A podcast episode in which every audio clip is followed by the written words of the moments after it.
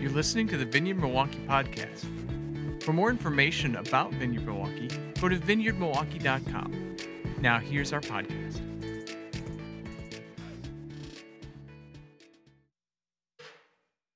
morning, everybody.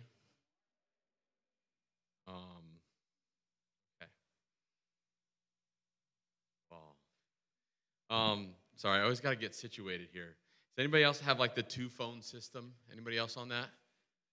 Got a few? Like one work phone and one personal phone? Am I the only one? We got one. How do you like it? I hate it. I absolutely hate it, right? It's absolutely terrible. You have like, you're talking with your boss on this phone using like an earpiece, you got your buds in and you're talking to your boss and you're referencing a spreadsheet on the same phone, and then you're reading a text from your wife on this phone and what you have to do, and then you realize, who's driving? Oh, I'm driving. This is a bad idea, right? It's a bad idea. Two-phone system, I don't recommend it. So listen, here's what we're going to do today. Today, what we're going to do is I'm going to talk a little bit, and then we're going to do a practice. We're going to do a little exercise, not physical exercise. We're going to do a little spiritual exercise, and then I'm going to have a few questions for you, and then we're going to worship and pray. Does that sound like a good idea? We'll kind of do the worship and prayer thing simultaneously. Cool? Okay. Well, you can't say no, so I don't even know what I'm asking. But like the two-phone thing is crazy. We get so busy and we get so hurried, don't we? We get so hurried. Have you looked at your calendar lately? December calendar? Is it filled with a rainbow of fruit flavors of all the different colors and activities that you have to do in the month of December? Am I the only one? No? Yes? Yeah. I need a little bit from you today, okay? Yeah. Who's got full calendars? Yeah. Everyone in this room has full calendars this season. It's the busy season. Our life is so packed that some of our lives are so packed that things don't even make it on the calendar. And you're like, oh, I forgot I had this thing. And you got to cram it in and try to shove it in between the two events that you had planned. Dallas Willard, famous author, theologian, philosopher, once called hurry the great enemy of spiritual life in our day, and urge followers of Jesus to ruthlessly eliminate hurry from your life. See, both sin and busyness have the exact same effect. They cut off your connection to God, to other people, and even to your own soul. Corrie Ten Boom once said that if the devil can't make you sin, he'll make you busy. He'll make you busy. Both sin and busyness have exact the same effect. They cut off our connection to God, to other people, and our soul. We don't often think this is how the devil's agenda would be in our life, but in my experience, the number one threat to people's spiritual life is just a lack of time, right? A lack of time. People are just too busy to live emotionally healthy and spiritually rich and vibrant lives.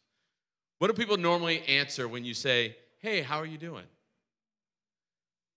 Yeah. Everybody, I'm okay, but oh, man, I'm really busy. I'm just so busy. Oh, we've got a lot going on. You know how it is. You've got kids. You know how it is, right? Granted, there is a healthy kind of busyness, right, where your life is full of things that matter, that are essential. Those are things that you have to do. And by that definition, Jesus himself was busy. The problem isn't when you have a lot to do, it's when you have too much to do. And the only way to keep up is to hurry, And hurry is incompatible with the life in Jesus' kingdom. In the kingdom of economy, it doesn't fit, right? What is the highest value in the kingdom economy? It's love. Jesus made it crystal clear that the highest value in his economy is love. But love is painfully time-consuming. And if you're a parent in the room, Or you're a couple and you've been dating for a while, or you've had long-term friendships, you know that there is no shortcut to love. There's no shortcut to it. There's no life hack. There's hurry and love are oil and water. They do not mix.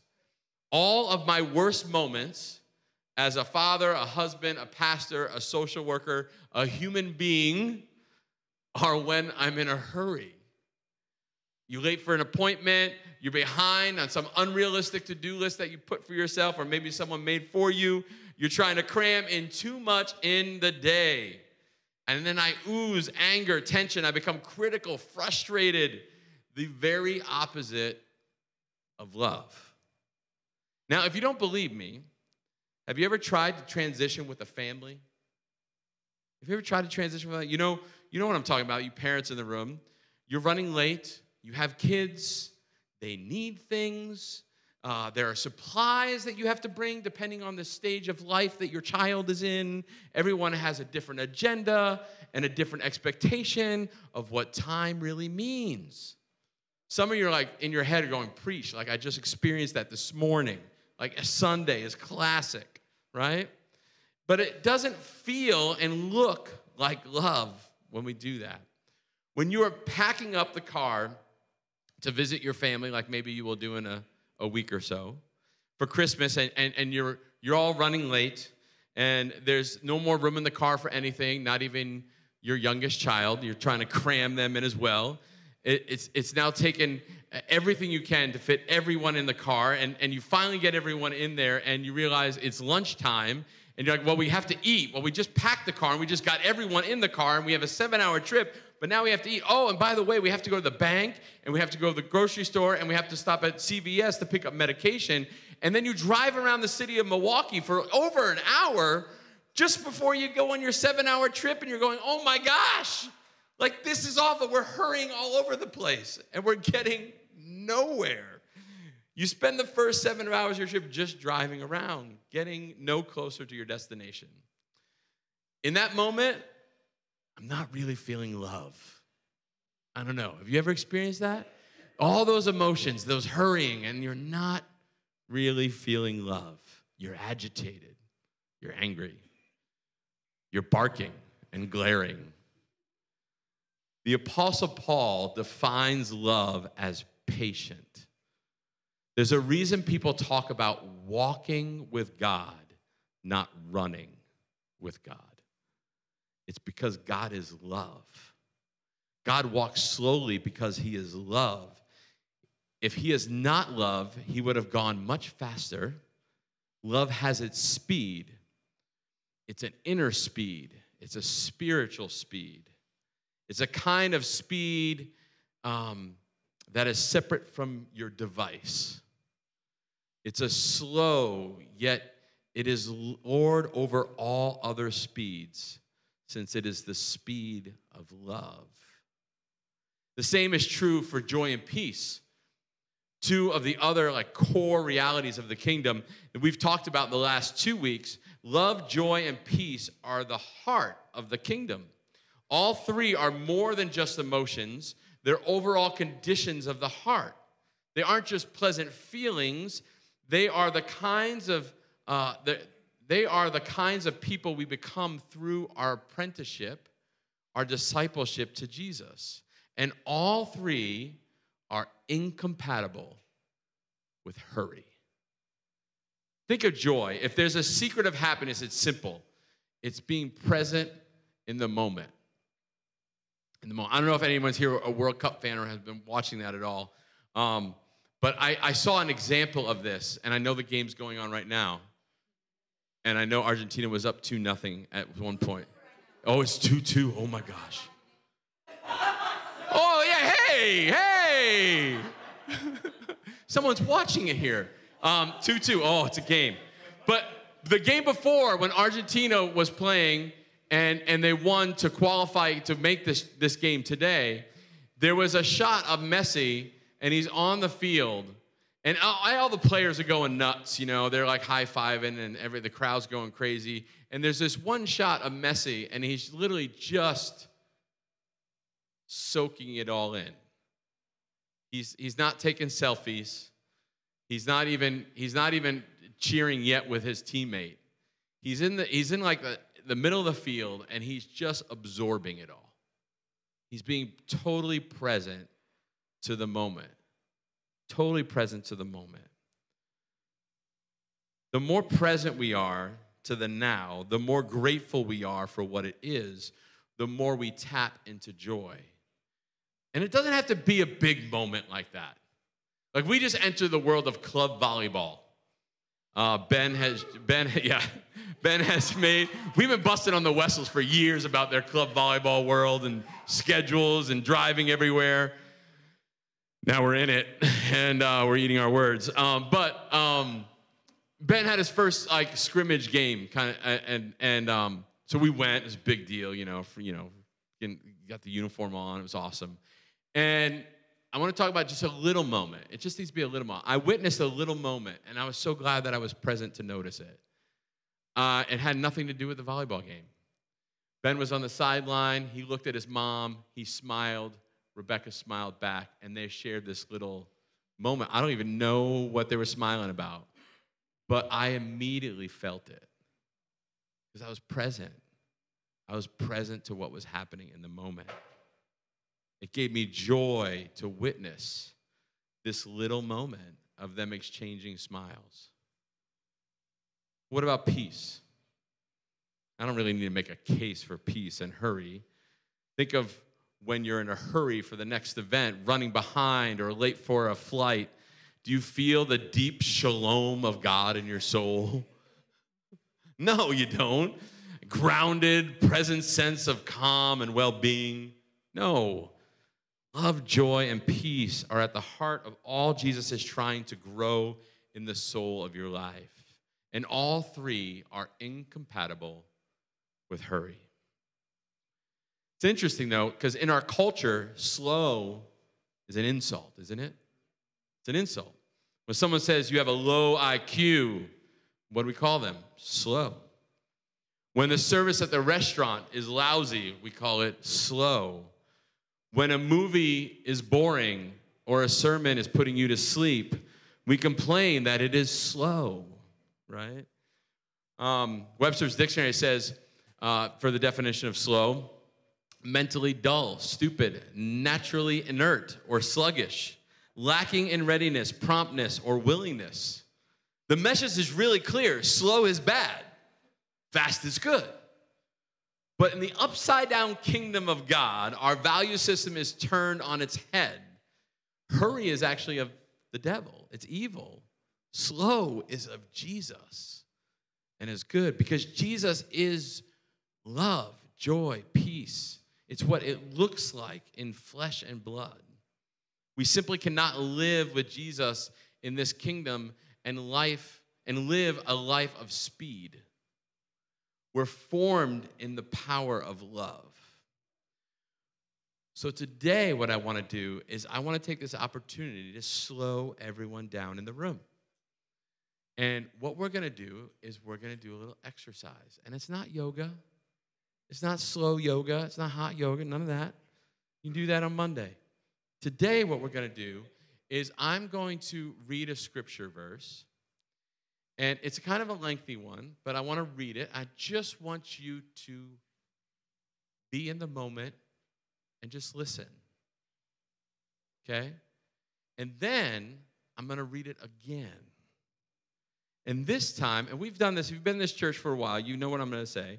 You're going to listen to something that may shimmer or may pop or rise up or bubble up in you that's sort of highlighted in that scripture. And I want you to just hold on to it.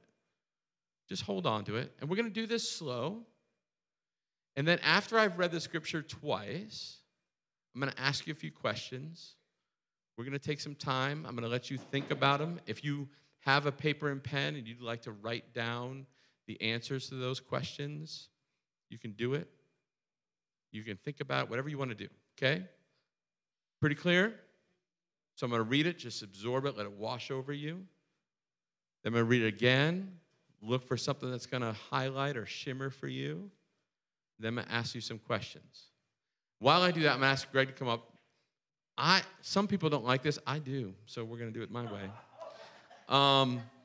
I like a little background music when I do this. I don't know if many of you, as we do some of these exercises and we talk about them, there's an app. It's really great. It's Pray as You Go, and I love it. I use it every morning. Yeah, John, that's good. John's all about the mood. Look at him. All right, okay, we're lowering the lights a little bit. But the Pray As You Go app is a great app if you want to do some of these practices, and it has some music playing in the background, and it really helps me. So, all right. So let's just get in a space, get comfortable. Allow this reading from 1 John chapter 4, verse 7 through 21. Just pour over you. My beloved friends, let us continue to love each other since love comes from God. Everyone who loves is born of God and experiences a relationship with God. The person who refuses to love doesn't know the first thing about God, because God is love. So you can't know him if you don't love. This is how God showed his love for us. God sent his only Son into the world so we might live through him. This is the kind of love we're talking about. Not that we once upon a time loved God, but that he loved us and sent his Son as a sacrifice to clear away our sins and the damage they've done to our relationship with God. My dear, dear friends, if God loved us like this, we certainly ought to love each other. No one has seen God ever, but if we love one another, God dwells deeply within us, and his love becomes complete in us, perfect love. This is how we were living steadily and deeply in him, and he in us. He's given us life, from his very own Spirit. Also, we've seen for ourselves and continue to state openly that the Father sent his Son as Savior of the world.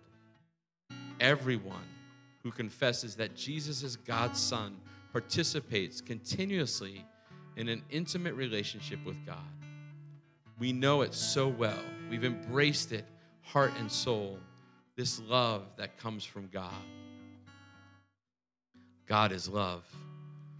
When we take up permanent residence in a life of love, we live in God and God lives in us. This way, love has the run of the house, because at home and mature in us, so that we're free of worry on Judgment Day. Our standing in the world is identical with Christ's. There's no room in love for fear. Well-formed love banishes fear.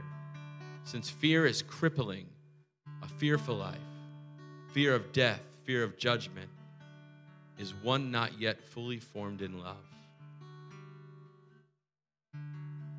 We, though, are going to love and be loved. First we were loved. Now we love. He loved us first. If anyone boasts, I love God, and goes right on hating his brother or sister, thinking nothing of it, he's a liar. If he won't love the person he can see, how can he love the God he can't see? The command we have from Christ is blunt. Loving God includes loving people. You've got to love both.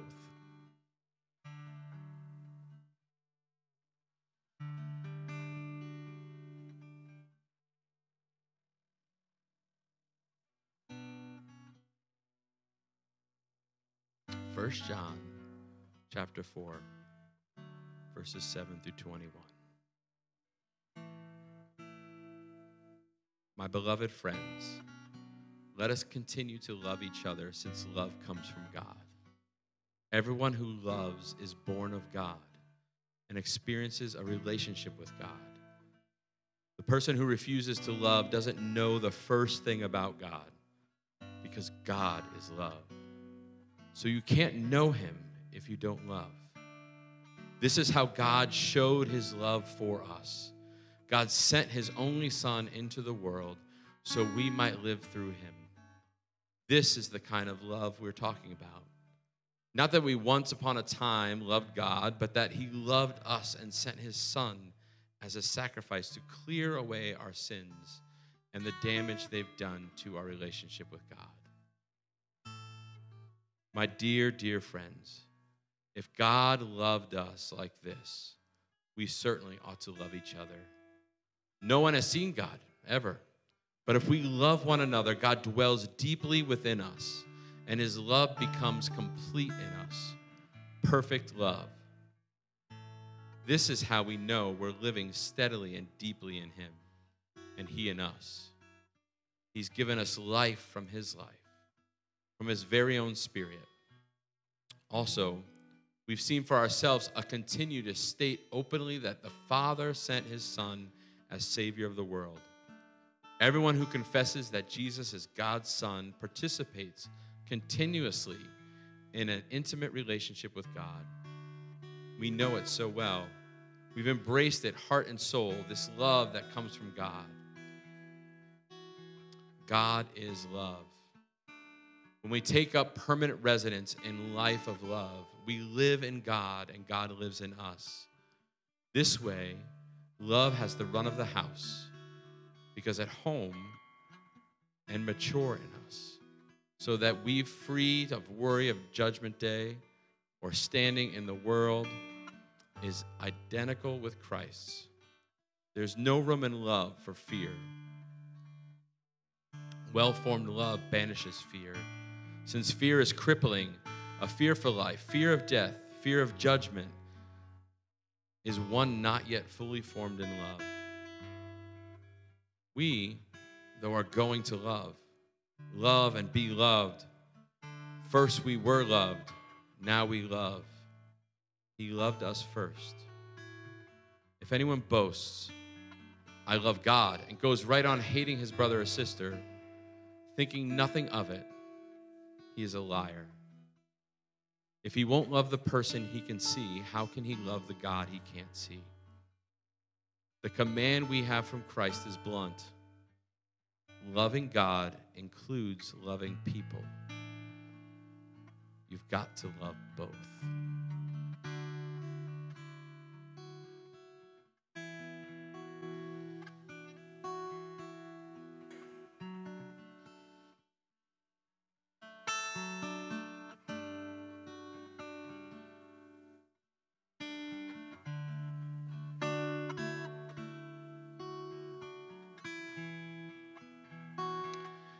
If there was a word or phrase or theme that shimmered for you, I just want you to hold on to that.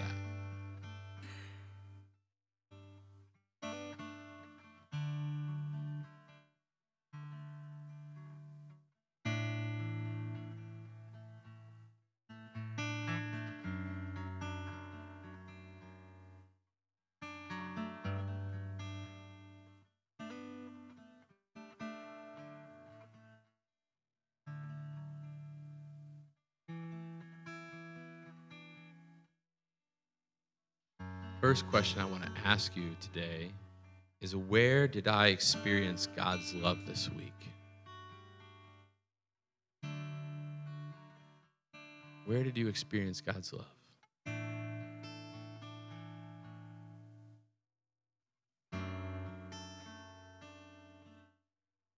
Hold that experience in your mind.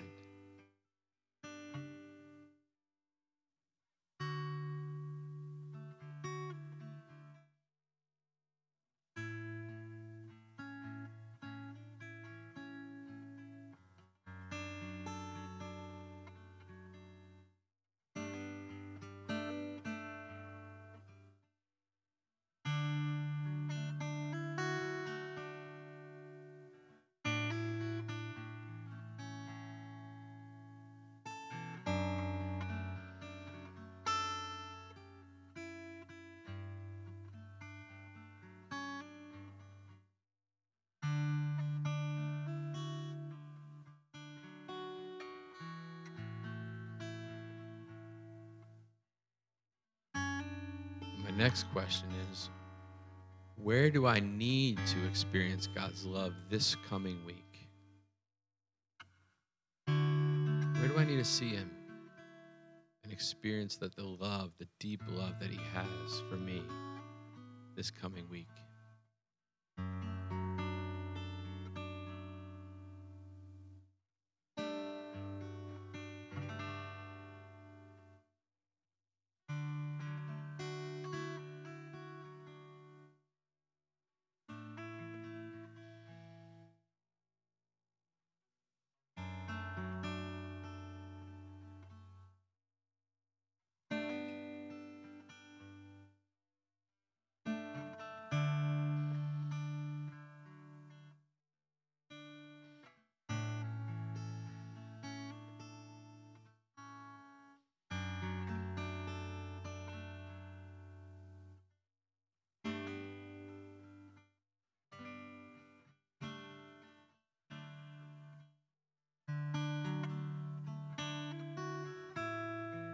Final question I want to ask you today is, how can I embody God's love this week?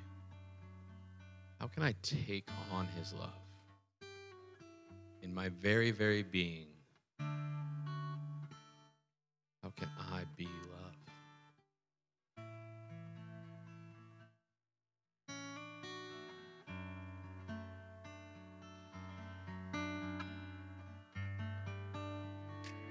Thanks for listening to the Vineyard Milwaukee podcast. For more information, go to vineyardmilwaukee.com.